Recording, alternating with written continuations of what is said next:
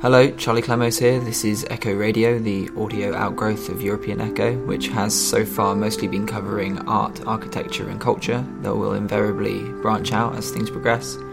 This is the first in a series in association with Fanfara, the design studio comprising Freya Keer and Lotte van der Hoof, in which I'll be talking to the people who Fanfara are exhibiting and collaborating with in the coming months, in a fairly unstructured and informal conversational format. This time I'll be talking to Bojana Panevska, who works at Trans Artists, the information centre for visual artists, artist run initiatives, and cultural institutions, and who is editor of the associated magazine Station to Station. Station to Station is a magazine that features research and reflections in both text and audio on the art world and art practice. And this conversation has been timed in advance of the launch of Station to Station's second issue at Fanfara. In this episode, we mostly hover around conceptions of value, things that go unmentioned in art, whether artists can be independent, and the ever obvious question of what even constitutes an artist. So, the idea with the first issue was primarily to kind of map the general financial situation in art or how do people find funding how do they survive but uh, we really it was very difficult to come to that part of how to make money we were mostly talking about how to survive, which I think it's also, it's a bit different than making money and surviving with like a mini, mini budget that you have to work with. Well, now the second issue is uh, about art that is created in artists in residency places, but also it can be created more, more generally in a different kind of place around the world. And the idea with this issue and kind of how, how do they connect with the other, of course, the main threat would be the artists in residency mm-hmm. places. But the important thing for this issue is what we notice there is a lot of artworks created in a residency or, started in a residency that kind of cease to exist once the artist leaves that place. And that, of course, primarily is because of the money or because you cannot transport that artwork or because uh, you don't have any more time once you're back from the residency how to uh, to develop it. So I thought, or we thought, it's important to touch upon this topic. It's kind of a topic that nobody wants to openly talk about, but uh, sometimes it's like if it's a very big installation, can cost you a lot of money to ship it back to your place of origin. So then, of course, it's about making the decision. Do you need, do you have to take it? Can you afford to take it? And things like that. Do you think this affects the way that the artists behave during the residency in terms of uh, making something that can be transported after the process? Yeah, I don't know. I think it's very difficult to generalize it because I believe every artist works very differently. And uh, I mean, if artist starts with this idea that I'm just there to produce something, if you make art for uh, satisfying the funding guidelines or satisfying the organizers, then you better just be an accountant or something. The value of this artwork for me as a viewer, it's becoming less and less. I really want to talk about the idea of the taboo of talking about certain things in art, what you're sacrificing through being an artist, what it's going to take for people to start talking about their conditions. Is it a case of just talking to a lot of people and publishing it? Uh, do artists have to unionize? It must have crossed your mind, collectivizing the artistic practice. I guess it sounds a bit Soviet. I guess that was okay in some ways, but obviously problematic in terms of censorship. But I mean, there is nothing wrong with socialism. But do you think it's so different in the Western society? Yeah, I don't know. I, I remember a teacher who used to work at the BBC telling me that when you went to the Board of Censors, they would say to you, you should know what you can't say, and they wouldn't specify. I think that's such a good way of describing how censorship works in the West. It's a bit like a residency I did last year where they didn't tell us what they wanted and and would complain when they got something they didn't want. Talking about censorship, it's uh, as you said, we learned ourselves to self-censor.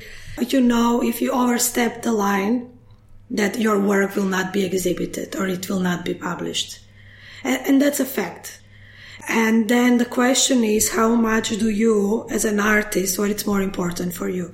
Is it your ideas and what you are trying to say and how you are trying to say it? Or is it more important to be represented in a certain gallery or in a certain biennial and so on? So I think as an artist, we have to make these kind of decisions. You can't have it mm. all. You can't be a radical artist and showing in, I don't know, some big institutions. I, I think very, it's very, very difficult unless uh, we are talking about, I don't know, for example, Malevich, who is long, long dead. But like if we talk about contemporary artists, it's a personal opinion, of course, but I think it's very difficult to be an underground artist nowadays. And it's very difficult to bring that into a, another level of the art market. I would say a market, not scene so much, because that's another problem that we have is that we don't have art scene. We have art market. And then the whole criteria change. And as soon as it becomes an art market, it can't possibly be underground. I mean, that is specifically, and it probably always has been, the point of the underground uh, to exist in opposition to the mainstream. And the mainstream is a market now. We are all financialized. And I mean, things cannot stay underground forever. That's another fact. I mean, they are always, or somebody takes inspiration from them, or like we can, if we talk about punk, for example, how it's transformed from being a movement then into selling accessories, this and that, to nowadays selling, I don't know, uh, t-shirts in H&M with the Ramones or something, which is uh, one thing that's also very different in those times uh, nowadays is also the social and political situation. So I think also when uh, people come to a point where they feel that there is really nothing else to lose or that what you have, you're gonna gamble that for some higher expectations and higher hopes or how you believe life should be structured or society should be structured is that then this kind of twist in your brain also comes you start thinking differently and i believe that's the time when when people create artworks that are kind of that matter that are important because you are totally independent from uh, earning money with it, from uh, getting a good name in the art scene. You know what's going on, you see what's going on, you know everything is going down the drain, so like you have nothing to lose, and then you're totally, totally free to do whatever you want to do. And that's also could be added towards the funding idea as well. It's, it's great to have funding, to have money to create art projects, but it's, the question also comes is how do you use that? How much do you use of that money that you got? And how does that affect you in your way of thinking? Maybe some people are quite good in getting money and still being independent, but uh, this idea of artists being in a studio and creating artwork is uh, long gone. Now the artist needs to be a businessman to be able to, to survive in, in this uh, climate. Why is that? Is it because there's now more artists that it's no longer this close off scene that only exists in London or New York. That's one thing I, I believe. I mean, there is a tremendous amount of artists. Really, tr- just when you go to art academies, talk, and we can talk only about Holland. I think every year around thousand.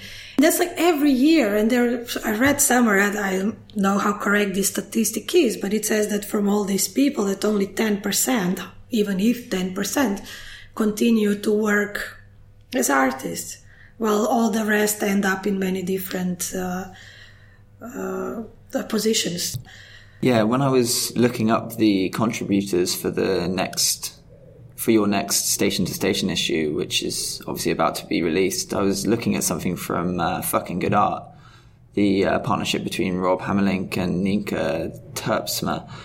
It was their Swiss issue, and um, it was saying that there's about five to six percent of artists for whom the industry is actually profitable.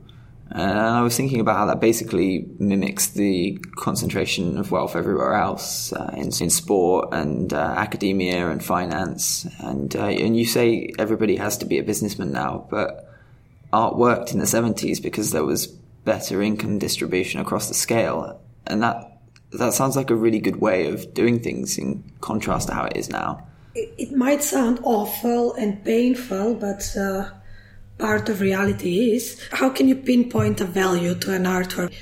Who is the one who decides how much an artwork worth in money?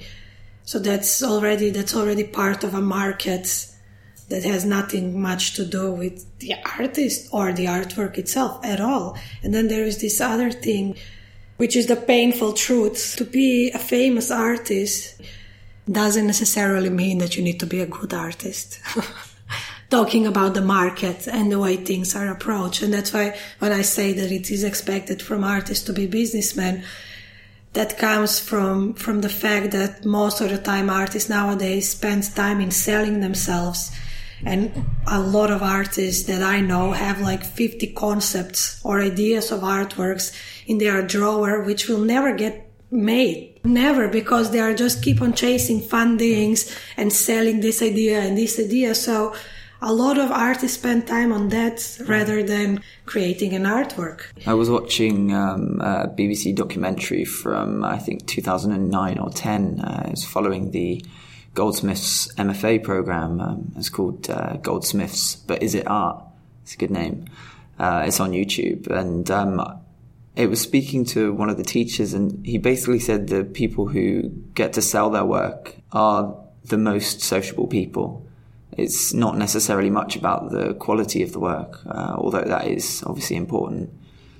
And I guess this kind of thing, like, it returns to the slightly basic question of uh, what is art? I mean, is it just a case of sociability and business sense? And of course, I mean, the main problem isn't really much of a problem at all. It's that having been brought up by baby boomers and having so many more opportunities in terms of education, people are much more aware of the idea and possibility of doing what they really love. And, and so there's a lot more people doing this kind of thing. But maybe that's also why we as generation are going to be one of the first generation after Second World War that's going to be worse off than our parents. I mean, for definitely it has to do with the economy nowadays, but mm.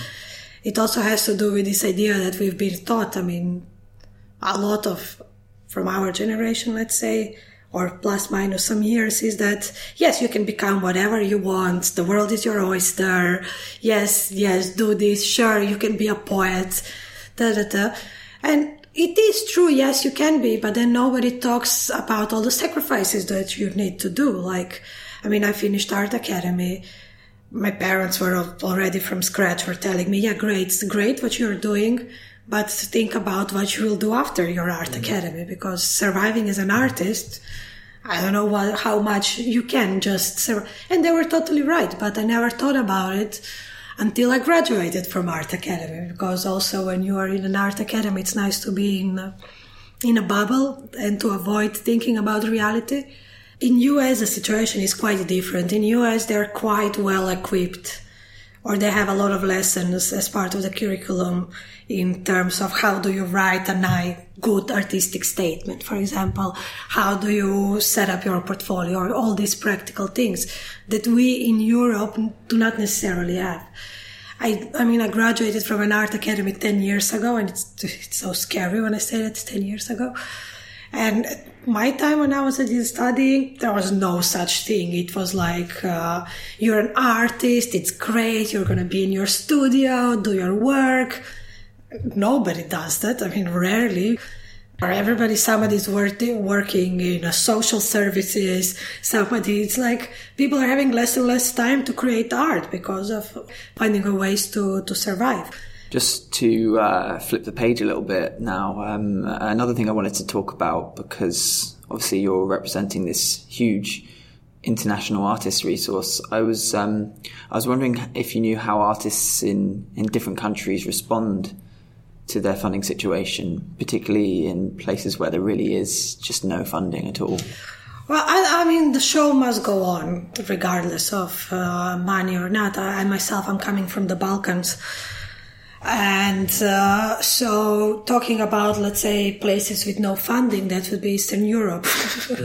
I mean, there is simply not, uh, even if there is amount of money, like what is happening now in Macedonia, and even if there is money for art that's used for art with very, very nationalistic connotation, nothing else.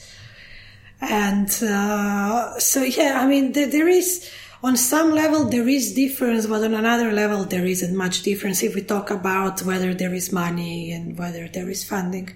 Of course, the most obvious difference is in uh, amount of produced art and amount of artists in a certain country that you have, like where there is funding, of course, there is more, more artists and more artworks produced where there isn't as much funding or not any then uh, that doesn't necessarily mean there isn't as much artworks, but it also means there isn't much places where you can show this. Uh. So it's not just the artists, it's the uh, spaces, it's not on show as much. It all goes hand in hand. I mean, uh, for example, in Portugal, you know, already for a couple of years ago, they don't even have a Ministry of Culture anymore, it has been abolished. Because, I mean, when situation where the economical situation is bad, this is one of the first cuts the money is in art whether that is right or wrong decision, we can go into that into a lot of details and debating.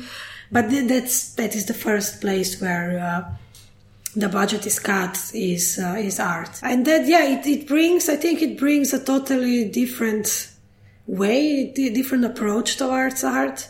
For example, in Russia or in the Balkans or some artists that I know that are coming from the African continent, a lot of them work with uh, found materials, garbage, used materials, because that's uh, what it's available to them, or that's why you don't uh, you don't need to invest much uh, money in these kind of uh, materials. But uh, that doesn't mean that the artwork that it's produced in terms of criteria it's worse than an artwork that it's produced from uh, I don't know platinum made bought from scratch and made into a or like for example Maurizio Cattelan. His latest work, or the one one of the latest, is uh, making a golden uh, toilet, which is uh, open to, for use for the visitors of the museum. So then, can we say that this toilet has more value than a toilet made out of garbage? And of course, yes, it does, not only because it's made from gold, but because it's in Guggenheim. But this is a really good example of the division of value in art, because really it's the pinnacle of the idea of the fetishized commodity. You know, that you invest all this mystical value into something that isn't necessarily expensive to make, except maybe in terms of man hours. And it doesn't really have any use value. With this object, it's like impossible to measure the exact value of the artwork unless it's measured in relation to other things. Like, like if this golden toilet got lost in transit, I don't know, it, it fell out of a plane, for instance, and uh, landed somewhere where no one knew what the Guggenheim was. Uh, it would be probably melted down and sold for scrap, and, and then you could work out the value in a very pure sense. But until that happens, it, it does have this huge mystical value, which uh, you can recreate depending on your pedigree as an artist, with garbage, as you say. And this is where the social aspect works, uh, because as an artist who is social, you are putting value into the object. It's you're not the one who decides that value. The market decides it for you, or the the circumstances. You can't put a value like I, I value this installation that I just created in 5 million euros, you know?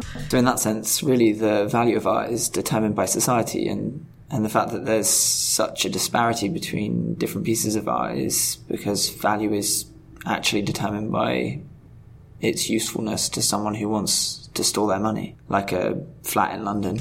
Yeah, it's uh, yeah, it's an investment, and it's a great way for uh, money laundering. I mean, uh, which makes me think, and is probably quite a trite thing to say, but I'll say it anyway. Money is really the big problem in art. When there is no money, when there is no funding, there also there is no pressure to work with certain hot topics or uh, certain ways of presentation because you're not depending on any external uh, mecenas or uh, organizations or anything like that. That also means that in terms of how you create art is your own. You make your own uh, way, your own approach, because you're anyway there's no one to sell it. So then you're you're just uh, totally free to do. But then comes the question: Do you want to present that artwork in uh, borders that are out of your own? Uh, locality? Do you want to take it out? No, yeah, yeah. I, I think there's a widespread creativity among normal people. There are just creative people, and a lot of them who aren't thinking of themselves as artists because society hasn't called them artists.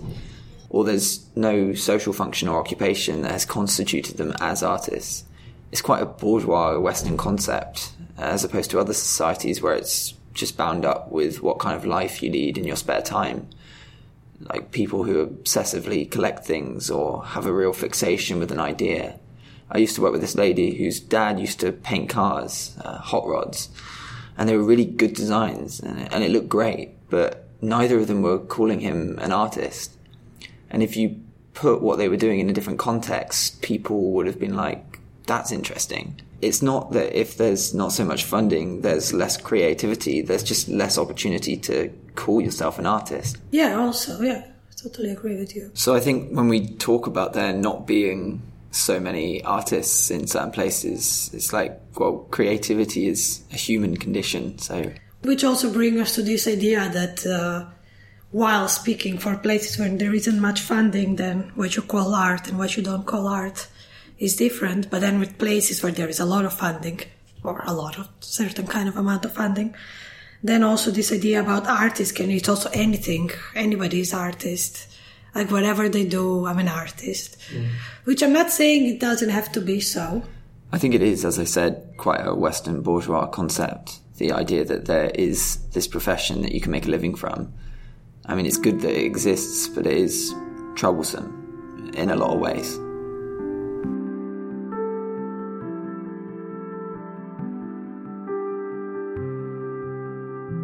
Echo Radio was brought to you by European Echo. You can follow us by searching Echo Radio on the podcast app or liking European Echo on Facebook. The theme was Cass by Jim Clemos.